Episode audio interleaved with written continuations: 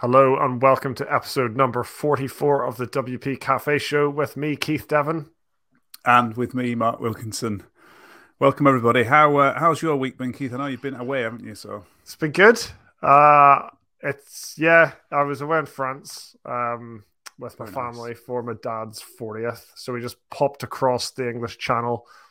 Actually, under, we went under the English Channel on the tunnel. Uh, and just drove like for half an hour down the coast and just yeah stayed in a place called Boulogne-sur-Mer and had a really nice few days. Um, very very pleasant, good. and it feels like after that and my wife's fortieth, um, two kind of big things off my plate now that were kind of stressing me out a little bit in terms of organizing and just yeah. So it's Yeah. nice nice that those are off my plate. You, you know. So how about you? good. Yeah, it's a, a lonely week. Uh, getting stuff done, which is good.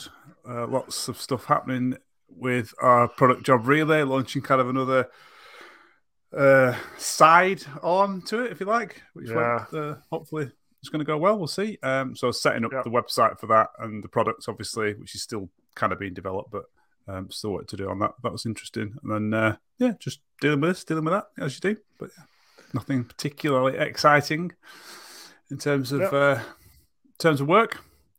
So today, then, um, hello everyone, welcome if you're watching along with us live on YouTube, and we're actually also on Twitter, I believe. Um, if you follow Believe the so. WP Cafe show on Twitter, I assume you get this in your timeline and it says, "Hey, we've gone live and here's the video," but I, I don't actually know, which is interesting.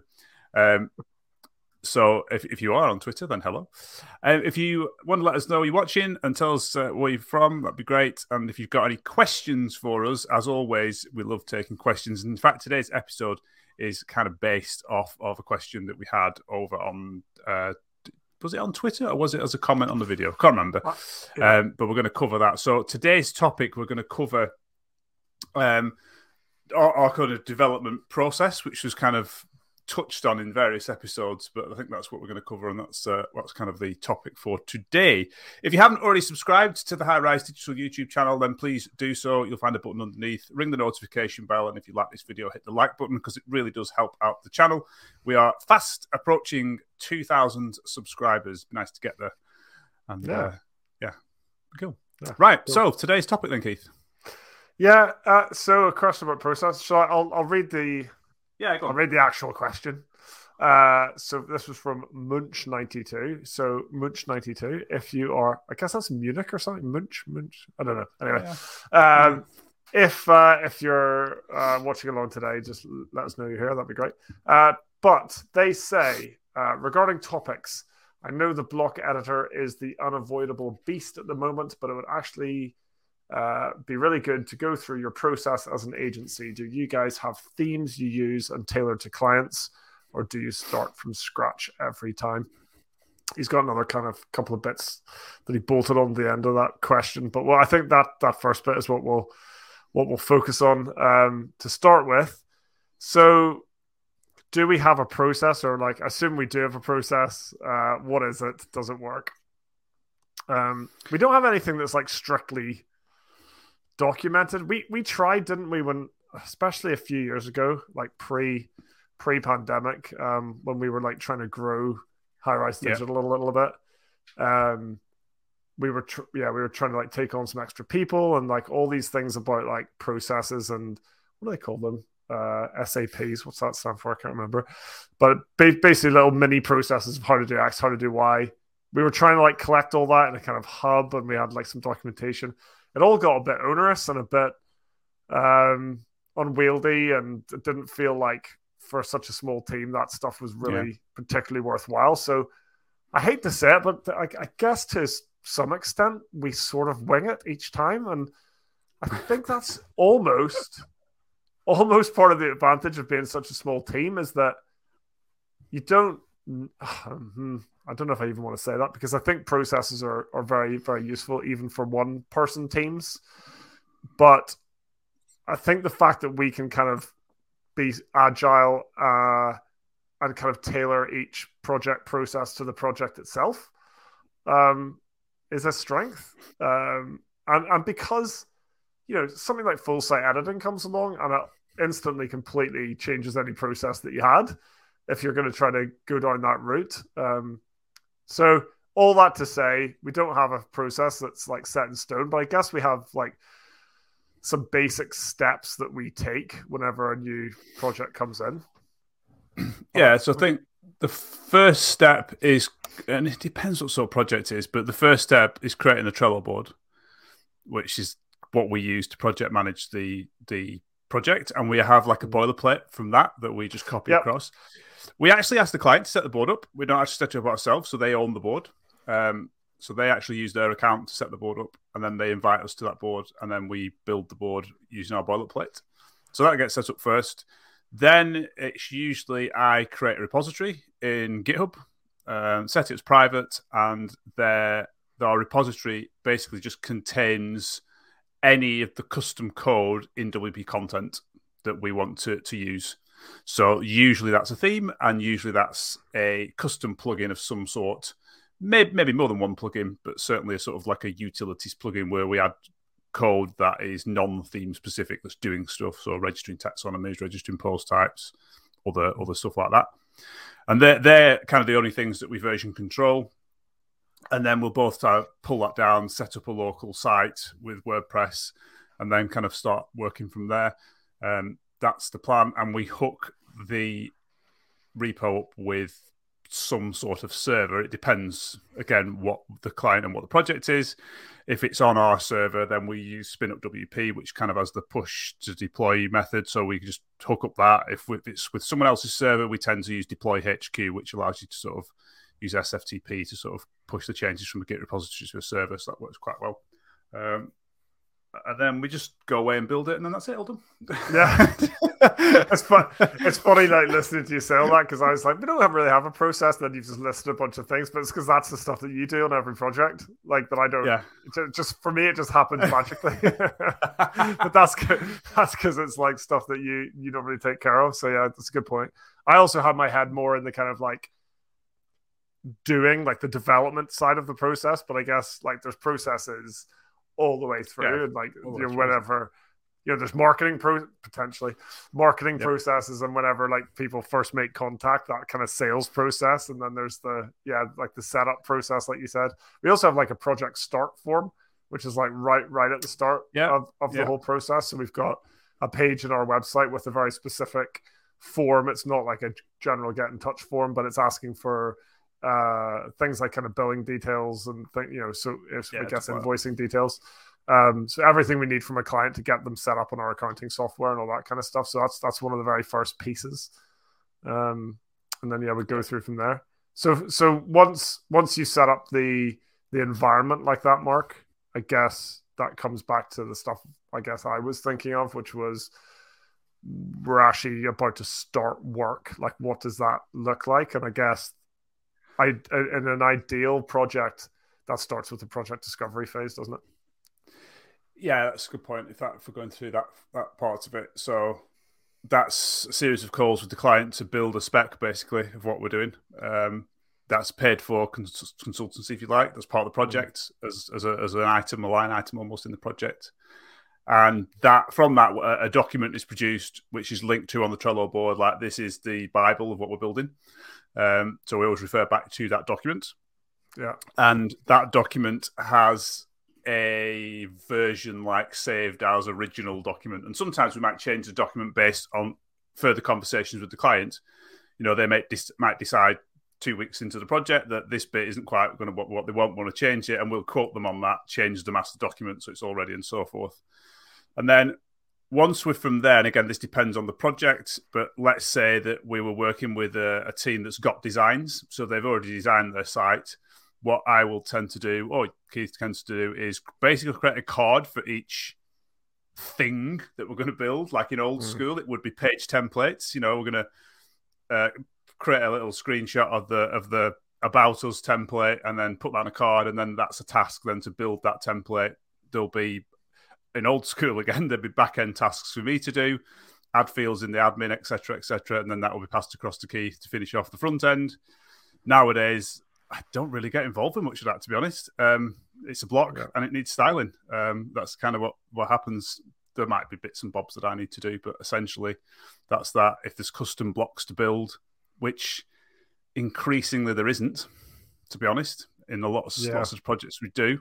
Um, then we get those. I, I, would get those built up and, and, working, passed across again to Keith to, to style, and that's what we use Trello for. Really, just passing cards between each other, putting front end, back end mm-hmm. labels on them, uh, using that to communicate and discuss those tasks, so that the discussion is all in one place.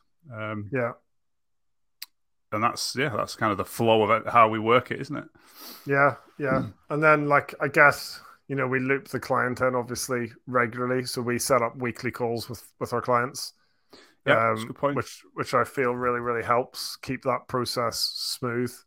I think you know anyone that's been doing this kind of work for more than about a year would know that you don't want to kind of just go away for four months, uh, disappear Absolutely. off, build, build something, and then like present it in a big kind of ta-da kind of moment. Um, uh, we find that regular check-ins with clients keeps the client accountable because you know more often than not they've got quite a lot of work to do uh, during a project like this, um, and it keeps us accountable because we know we need to show you know some decent progress every week. So we can't let things slide. They can't let things slide. It just keeps you know problems problems get tackled early. Um, solutions get found to things collaboratively. Uh, it just keeps the whole thing uh, running up much much more smoothly. I wouldn't don't think I'd want to have regular calls too much more frequently than that. I feel like no. that's quite a nice cadence because it just means yeah you have a chat, then you can crack on with work. You're not just constantly talking about things; you're actually doing things as well. And I think I think that really helps to with focus. Uh, you can decide like with your client what is a reasonable um, time scale for a call. Once a week works really well, I think, for actually a lot of projects. But yeah. it might be that it doesn't work for your project. But having a time where you check in with the client, you know, every two weeks or every week or whatever it's going to be, I think it's really good because you don't want to get to that point, you know, where you you get a week later and you haven't really done much, and then but having that call gives you that accountability. It's like I've mm. got the call on Tuesday. I've got to make sure I've made some progress, or I've got to have done this by then, because you know that's that's I think that's really really useful. And in terms of like what those calls look like for us, it is essentially what we call Trello gardening.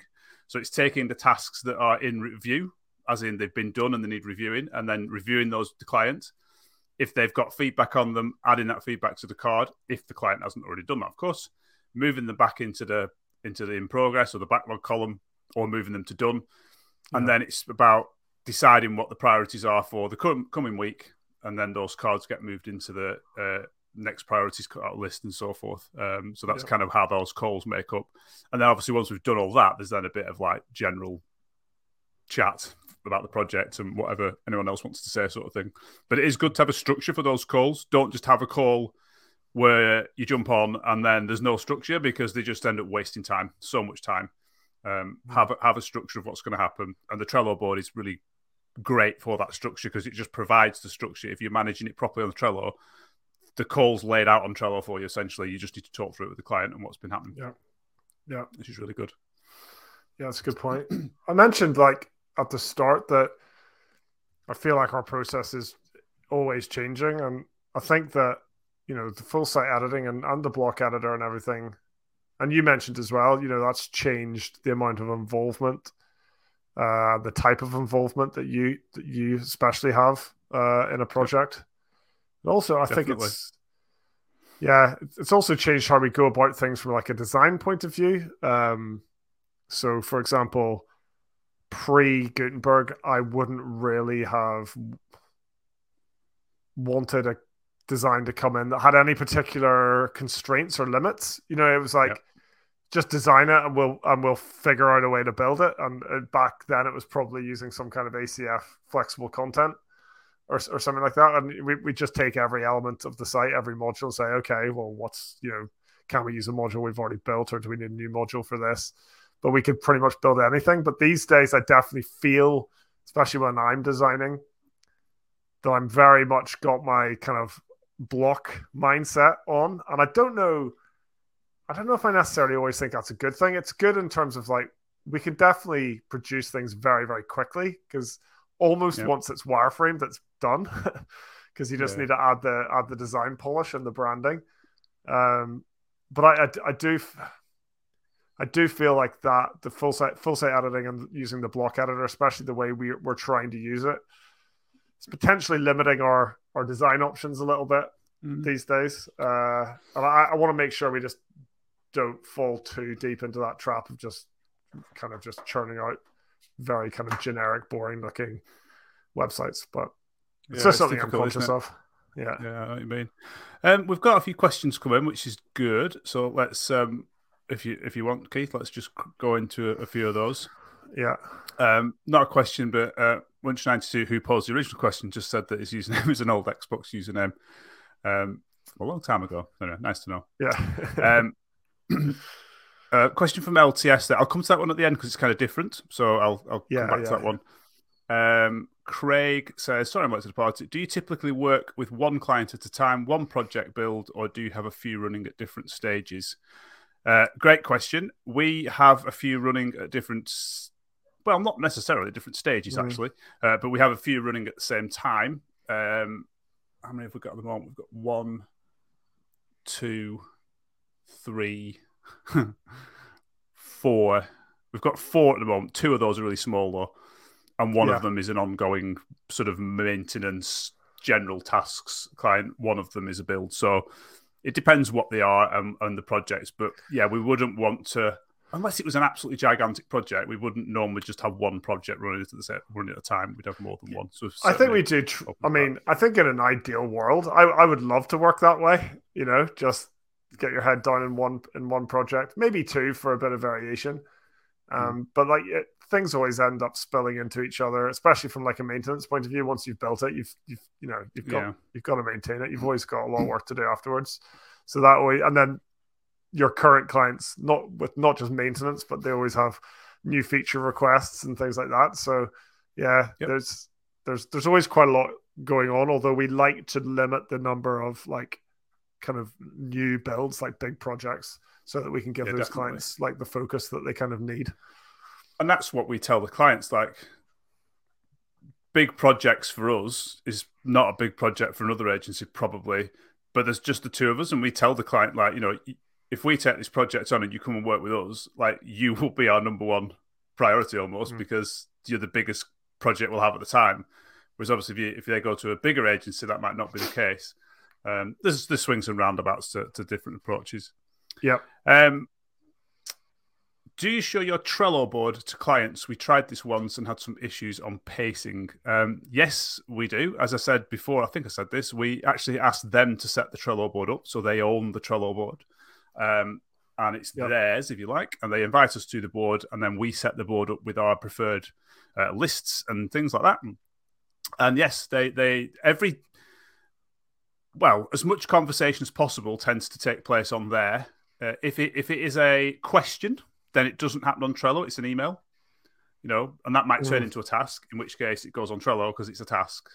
Um, but tend to try and stick to tasks on Trello loosely. There's some things that end up on there that need to be on there that aren't tasks. So essentially, uh, a task is what we have on Trello, and a card then moves through the system as a, as a task. That's that's kind of the plan, essentially. I wonder. I wonder what the pacing issues that they were referring mm. to there are.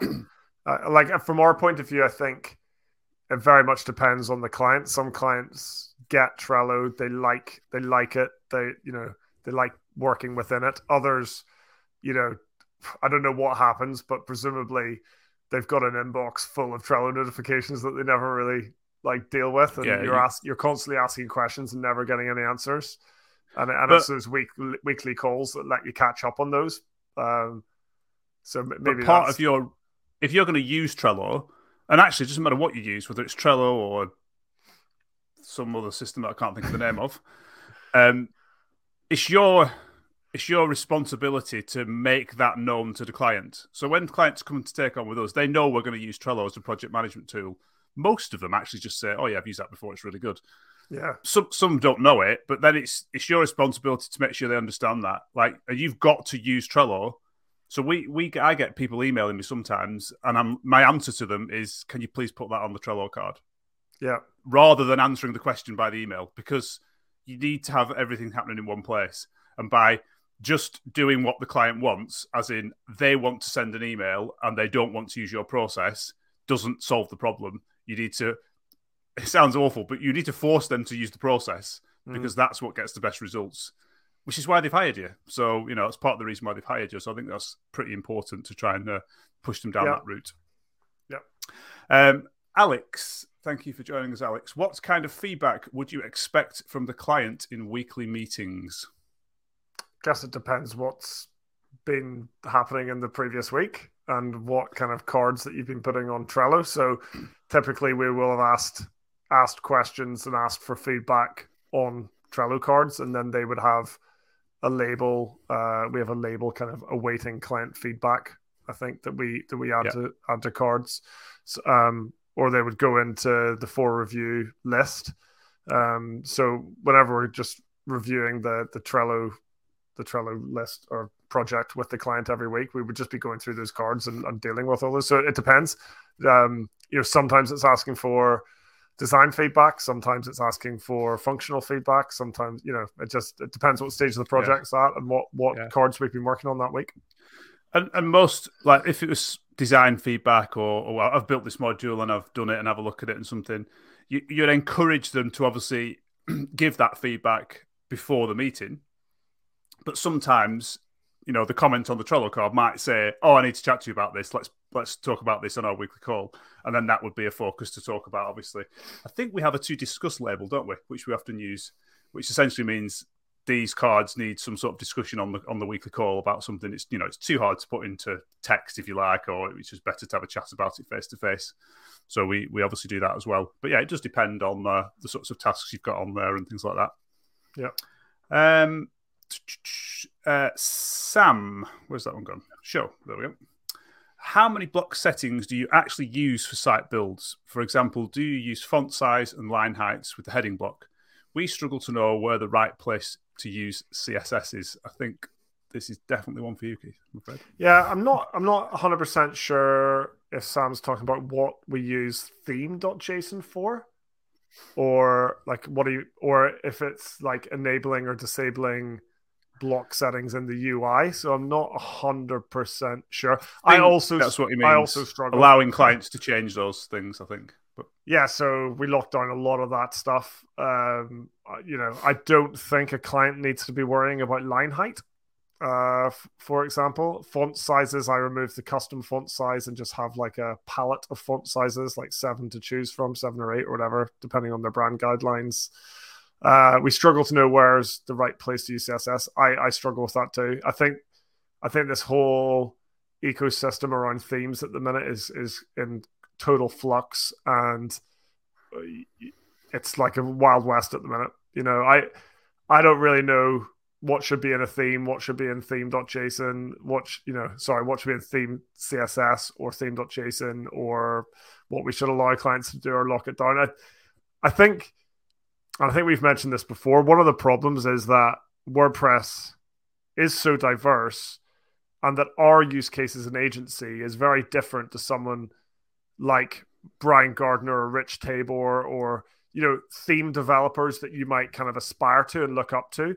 So you look at you look at their advice and what they're talking about, and you think, oh, they're they're doing all this stuff like that with with all of the options open, and they're saying do everything in in theme JSON and do everything in the editor, but they're not building sites like you are, you know, necessarily for for like custom, you know, custom themes for you know one off one custom one off themes for clients is very different than creating they're building theme themes for for the theme to take advantage of all this stuff. Like literally, yeah. that's what they're trying to do. Like build all of this stuff into it as as much as they can.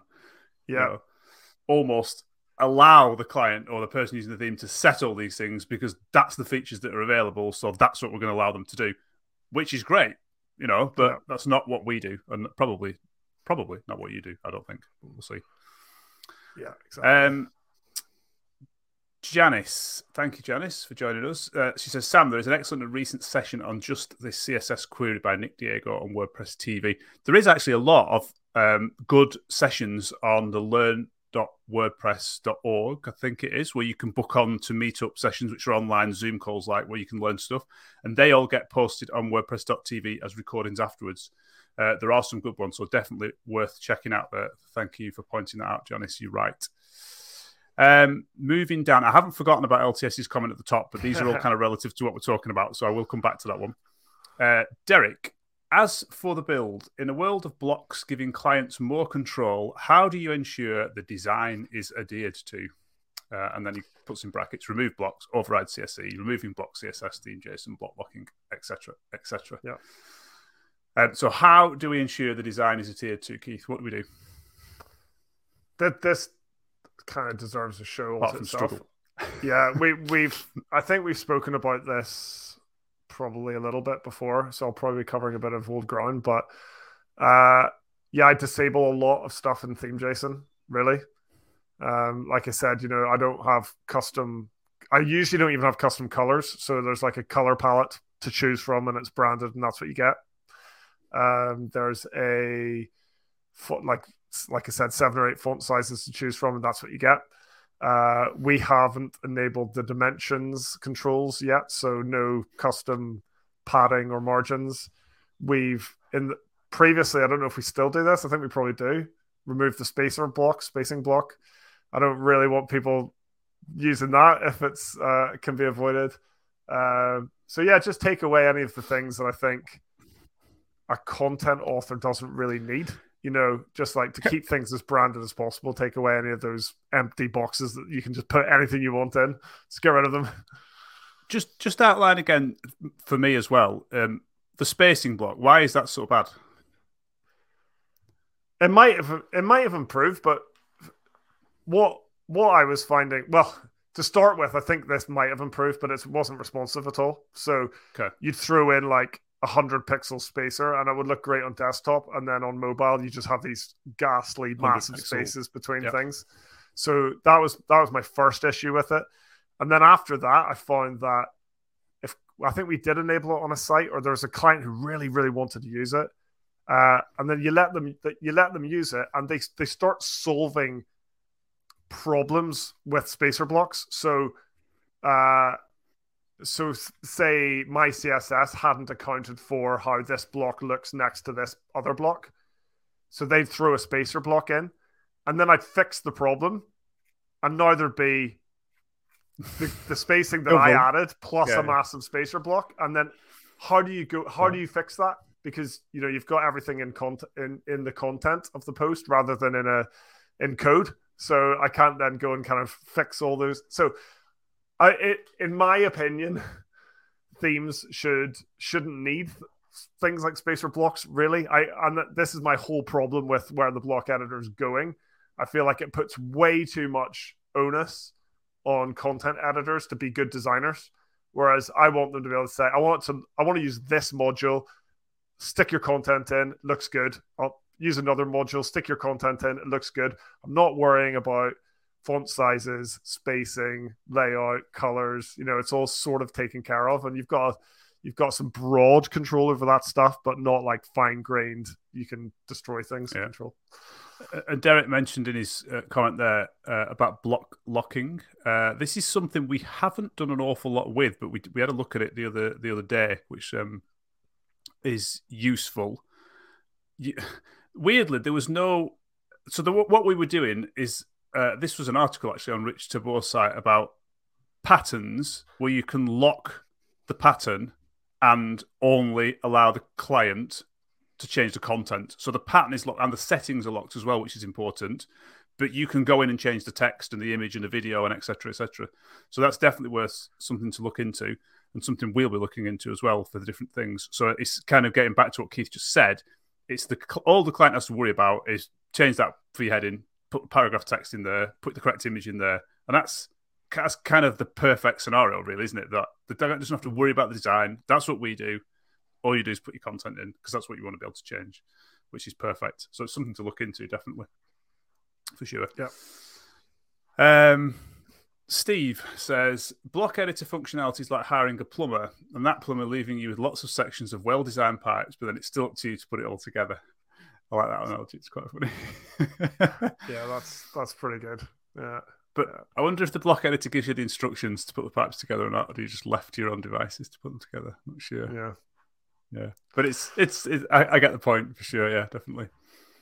Um, right, let me go back to that comment that I said I would come back to, and it's this one from LTS that says, "Why is the WordPress marketplace having used SVN instead of Git until now?" Um, I don't know the answer to this. Uh, I no. suspect it was because when WordPress was set up back in 2003, I think it was.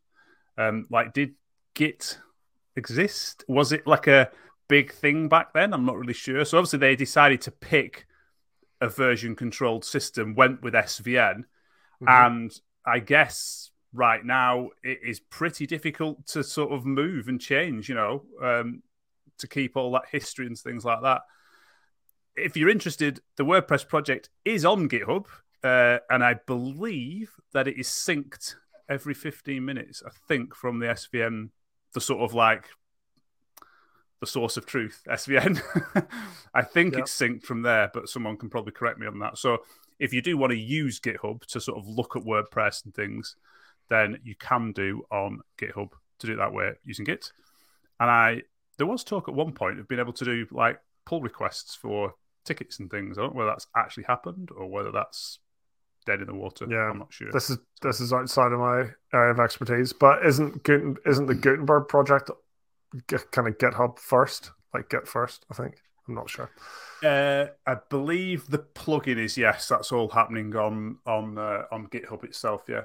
Uh, Craig yeah. says Git was released in 2005, so that that would be the reason, I guess, that it wasn't actually around when WordPress started. So, uh, but it is frustrating. I think everyone gets a little frustrated with that that it's SVN. I know I do yeah. when I update some of our plugins that are on WordPress.org, and I've got to remember how to use SVN again every time, straight to the same page on the developer docs. How do I do a commit in SVN? or I press yeah. the up arrow on my terminal and hope that it's there the last time I can meet one. yeah. yeah, I wish I knew what I was doing. Anyway. Let's call it a day. It's been we've gone over over time today. This is you know topics that we could talk endlessly about. I think. Um, thanks for all the the comments and questions um, from our live viewers. If you want to, if you're listening on the podcast, uh, thanks for listening. You can catch us live on YouTube, like Mark said. Find us um, over at YouTube slash High Rise Digital. And where else are we, Mark? I think podcast. We're on Twitter, like you said, but I don't know if anyone watches Twitter. us on Twitter at WP yeah. Cafe Show. You can follow us on there. You'll get updates of when we're going live yeah. and so forth as well. But uh, yeah, yeah. Thanks for all the positive comments as well recently. Like it, really, That's really, brilliant. really means a lot. Um, it, it, helps us helps us stay motivated uh, to, to do these. So I'm glad glad you're enjoying them. Uh, I don't think we've got a topic for next time, but we've got loads and loads of potential topics on a massive list. So we'll pick something interesting, and we'll see you next Friday. See you soon. Bye bye.